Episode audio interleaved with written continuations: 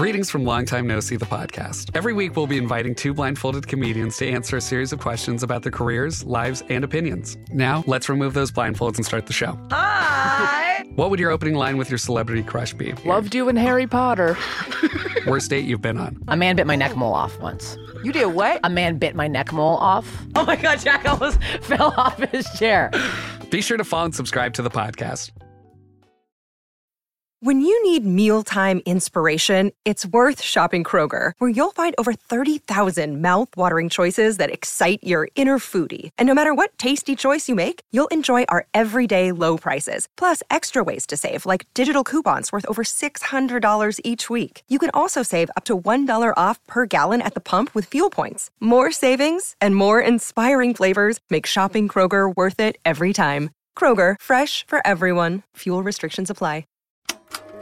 Hey there, I'm Consequence of Sound film editor Dominick Suzanne Mayer, host of Filmography, a filmmakers podcast. Every quarter, I spotlight a different visionary director and team up with a rotating panel of guests for a comprehensive dive into that director's body of work. From style to performance to the little things you might not have caught on a first, second, or third viewing, Filmography turns the lens around for a closer look at the greatest visionaries of the silver screen. Find us at Consequences Sound, iTunes, or wherever you procure fine podcasts.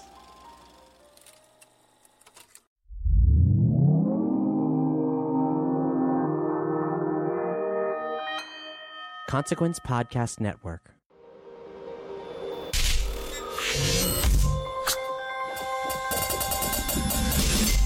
Welcome to another edition of Kyle Meredith with. It's an audio interview series presented by WFPK Independent Louisville at WFPK.org, Consequence of Sound, and the Consequence Podcast Network. Wherever you're listening from, hit that subscribe button right now so you can keep up with the series and all of these interviews that I do. I'm Kyle Meredith. Today, my guest, is Stephen Jenkins of Third Eye Blind. They've just released a new EP called Thank You for Everything. That's a covers EP. We're going to talk about covering folks like Queens of the Stone Age and Bon Iver, uh, especially Chastity Belt. He's going to tell me about uh, recording the song Joke. There's also some discussions of uh, folks' perceptions of Third Eye Blind. And he gives me a little tip and an updates on what we can expect from the next record and when we can expect it. It's Kyle Meredith with Third Eye Blind. Hey, Kyle. Happy to talk to you. This this new EP, thanks for everything. Uh, The math is right, right? You're living in the land of the EPs. Isn't this the third one in three years? Yeah, yeah. Although you know there were a lot of in the sort of classic '70s seven songs made it made an LP. So call it what you will. I mean, just our um, records tend to be much longer, and I'm comfortable with them being shorter now. You know, seven songs is in this day and age is still a long listen. With it being a covers record, though, you know, it's called Thanks for Everything. As the thank you, you know, a lot says it in the title right there. Was there any game plan? Yeah. Do you- how far do you push a cover to somewhere else, or do you try to stay true to it? Was there any of that talk going into it? There's no um, cookie cutter for it. So, like a track like "In the Fade" is pretty much unrecognizable from the Queens of Stone Age version, and what it yields, a good song sort of yields an emotional condition. So, you know, "In the Fade" from from Queens of the Stone Age um, is a different thing, you know, than you know "Love Me Harder" with, by Ariana Grande. Like, there's just they they yield this different state, and it's interesting that you can get different kinds of you can kind of evoke something different from the same song. But that wasn't like the high-minded thinking that brought that song together. It was just like we had a day off. We were um, recording in a friend's house. We set up in his um, in his house. It was a Spanish house, and this sort of main room was very bright. And um, I was like, "This sounds like the Power Station. It sounds like Tony Thompson or something." And so we we were sort of jamming in that kind of like like almost 80s Power Station funk vibe, and we just let that lead us into the way that we um, rendered that song. So there's really no, it's really quite thoughtless. But I do love how it, how it came out. You know, for several of these songs, like I wasn't as familiar with Chastity Belt's joke beforehand. And I, and I love your ver- like I love your version. Your song it, it stood out to me. I, I went and listened. Of course, I chased down the original after that, A- a- as I did for all these. You know, some of these I knew, but I still went back and checked them out. Like I hadn't listened to them in a long time. But I will say, especially that one, like that's a hell of a rendition right there. Oh, thanks. But there's just I'm not even close to Julia's um, vocal. Like she I said she's like the Nico of the Northwest. Those guys are deep, deep, deep into Seattle, and there's so many things I love about Chastity Belt. We saw them in Berlin. We were both playing Berlin at the time, and, um, they make so much space for each other when they play. It's just like kind of crazy how they how they do that. There's there's two guitar players, and they're both playing their own kind of kind of lead liney things, their own little their bit, but they're always trying to make room for the other, and and I I love that kind of like gracious way of playing. And we don't have that at all. That's why I was standing there. I was like, I don't know. Somebody in my band turns to me and goes, "We will never be able to play like this." but I know And that's Julia's voice. It's just like I. I mean, she sounds like Nico to me, but without like Nico without the pretense. I, I did read that that was sort of some of the kind of reason for doing this record is is uh, I guess you know for inspiration going into the next record. I mean, do you take those things right there and do you try to apply that to what you're writing? I definitely think it's a palate cleanser, and this is, you know, Brad, our drummer, was talking about this. Was like, we're like, we have the studio time, but we're not ready to actually track. And I'm like, well, let's, you know, we have this day off in Dusseldorf, Germany. Let's let's get in the studio, and I mean, that's where we we, we recorded Blood Bank there. It was great. It was cloudy and it's kind of perfect because his music's very cloudy. And uh, you know, Brad was saying like it's it's it's really good to get into different rhythms, a different harmonic, a different different intervals in the vocal, like, and it's kind of like a palate cleanser. Does it influence? I don't know. I don't know. It definitely felt better for how we're going to go about doing what we do next, but I'm not sure how much of it it's influencing it. Well, the interesting thing about these song choices, none of them are, and I'll put in quotes, hits, you know, if you will. And I thought that really does make it a standalone record. You, you know, it's sort of in the way you were talking, you know, about the seven tracks as well, but it, it sort of makes it its own thing. Whereas if this were any kind of a hits package or even had some really big radio songs on there, it feels like it would throw it off, or that would have automatically become the center of attention. And, and maybe you answered it earlier where you said there wasn't a lot of thought that went into it. But I, did you did you sort of did you try to stay away from really popular songs by any kind of purpose? I did. I didn't want to do songs that people already had their most people already had their own. I wanted to be, to be able to to listen to this record and for it to be new to you, you know, basically fresh to you. Mhm. Yeah, I, I don't see the point in in you know redoing somebody else's huge hit song. Not that I wouldn't, you know, at some point, but um, I don't know. It just sometimes that feels a little bit for me. It feels a little bit turns into to kind of like a commercial venture. And clearly, this is not a commercial venture since we're giving all the money away. Which is very admirable. Um, uh, you, you should you should go ahead and plug that. Uh, plug that. Uh, you know, talk about that as well. Uh, wh- where's the money going on this?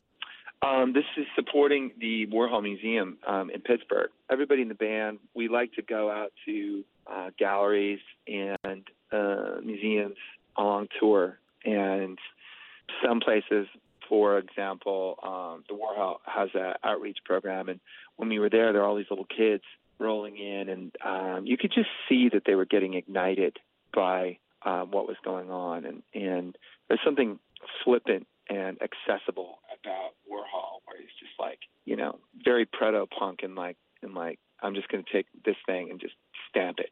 And that you could see that those kids just lifting up from it. And so we were like, we should just, we should just donate this because you know we didn't write these songs, so this is kind of like this is all kind of a gift. Let's just keep it keep that gift rolling forward. We took this the uh, by the way like the, the studio costs off, so um, just want to keep it real. Like we did do that. The other thing I want to ask about, is sort of about the, I, I'm going to say thread, is that a lot of these songs are sort of more recent in a way, uh, not including the Tim Buckley, right? I mean, everything else is sort of, isn't it like Babyshambles On? Pretty much, yeah, yeah.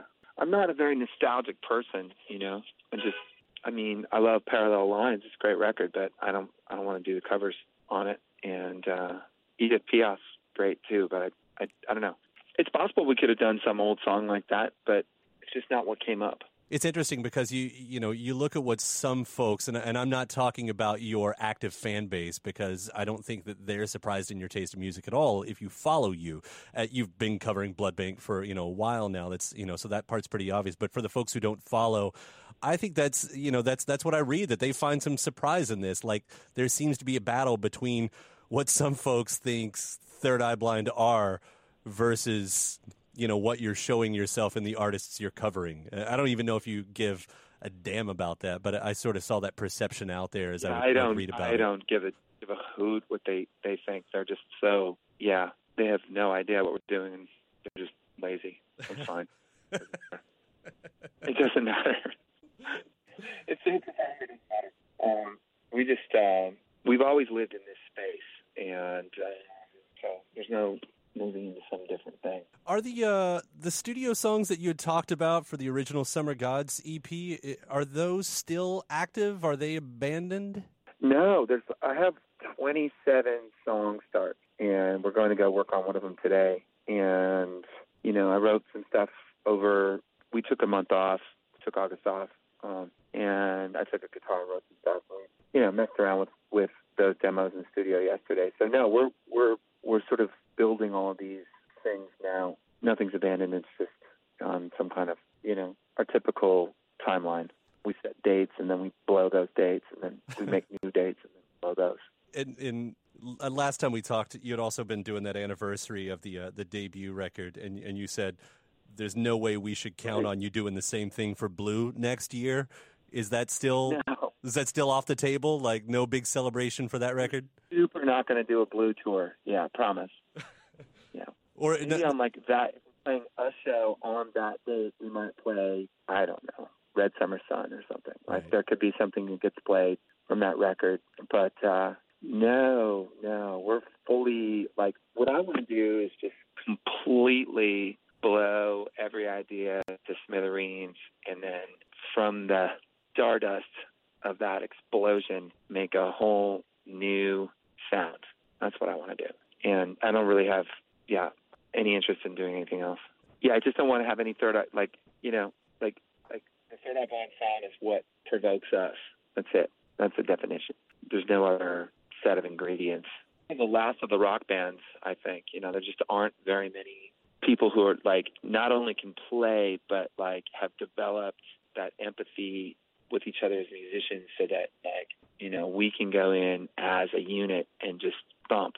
Like there's a few, but there just aren't very many. And it's a great thing to have when we play live because we stretch tempos. We can go. Uh, there's a feeling that you get when when when a band like ours plays live, which is like we're not playing along to somebody's click track um, or to somebody's MacBook Pro. So there's a sense of spontaneity, of possibility that happens, and that is that you can see that lift people up. So it's a thing I really value, but it, I'm not I'm not rooted to it in the studio. Like we can, if we, some songs we're going to play, uh, you know, one, two, three, four, and and play them live in the studio. There's a song called "The Kids Are Coming" um, to take you down, um, you know, that's a song that will just be, you know, played live, looking at each other in a room. And then there's other songs that will will use totally different methods of getting to that emotional condition that is, is the point of the song. Um, so I'm just saying that like I really don't like being held down to any expectations. Well, that's what keeps it exciting for us. Yeah, I mean, I can't wait to hear what the new material sounds like. You, you know, you've you've talked about it. You've baited me. I'm ready. I'm ready to hear it. I think it's going to be a much more immediate record. A lot of our records take you need to kind of like live with them for a while. This one ought to be able to just will just like make itself at home very quickly. That's kind of the thing that I was thinking of. And like we played so many festivals. I always have sort of a a, a mind. I, I always see kind of like the visual of it. Like I'm I'm I'm seeing it being played and heard. And a lot of that is about like it's it's kind of meant to be absorbed in groups. Like I remember the first time I saw um, what's it? Uh, get high right, fly like paper, get high right planes. Uh, The MIA? called yeah, MIA, yeah. Yeah. yeah. The first time I ever heard that song, she was playing a festival, and the very first time I heard it, I went, "Oh, yep, this owns me. Whatever this is, like I'm just, I'm just in. I'm all the way in this landscape." So I kind of look for that feeling as I'm playing. I, I would say that's that's my only kind of. Also, it's like I'm just dying to be freaked. Anytime there's like a chord or a, uh, you know, like a chord change or or something that just feels kind of tried and true. I'm just like, get rid of it. Like any phrasing, I, I just want it to be like, I want to be able to be blasting this in London and for it to feel right. it's got to stay strange for me. Well, knowing full and well that you might blow the date out of the water, is there uh, is there at least a, a hope of when we might hear some finished stuff? Yeah, spring for sure. That's really, I mean, that's what I'm working on. You know, we're we're working on it now, but um, just things get in the way, and we've got some festivals and a few like one-off gigs. So, um, but we're, you know, we're on the job for for spring. I hope. Yeah, but I was just thinking, it was like it's like keeping it strange is like like that's like one of my kind of criteria. But I was, but I, as I was saying that, the thing that occurred to me is like, what's fucking stranger than like a rock band? There's like four of us left, you know. so uh, that could be something weird. Like one of the weirdest things you could possibly do is have no click track and count it off in studio. People are like, "What the fuck is this?" Oh, cool, man. Well, Stephen, thanks so much for uh, for chatting today. Uh, I should say thanks for everything. That's that's how I should wrap this up, right? I should say thanks for everything. okay, man. It was a pleasure talking to you again. Uh, hopefully, we can do this in the spring with uh, with new music. Yep. Talk to you again. All right. Bye. Take care. Bye. My thanks to Stephen Jenkins from Third Eye Blind. Again, that new covers record is called Thank You for Everything. If you haven't already, hit that subscribe button right now so you can keep up with all of these interviews, whether you're listening on YouTube uh, or you're listening to the podcast version. iTunes, Podchaser. Uh, also, give it a rating, leave a review as well. After that, you can head to WFPK.org. That's where I do a show every Monday through Thursday from noon to 3 Eastern, where you'll also find some bonus episodes of this series. I'm Kyle Meredith. I'll see you next time.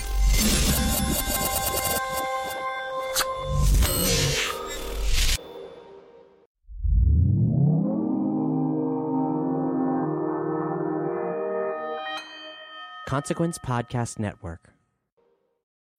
When you need mealtime inspiration, it's worth shopping Kroger, where you'll find over 30,000 mouth-watering choices that excite your inner foodie. And no matter what tasty choice you make, you'll enjoy our everyday low prices, plus extra ways to save, like digital coupons worth over $600 each week. You can also save up to $1 off per gallon at the pump with fuel points. More savings and more inspiring flavors make shopping Kroger worth it every time. Kroger, fresh for everyone. Fuel restrictions apply. When you visit Arizona, time is measured in moments, not minutes. Like the moment you see the Grand Canyon for the first time. Visit a new state of mind. Learn more at hereyouareaz.com.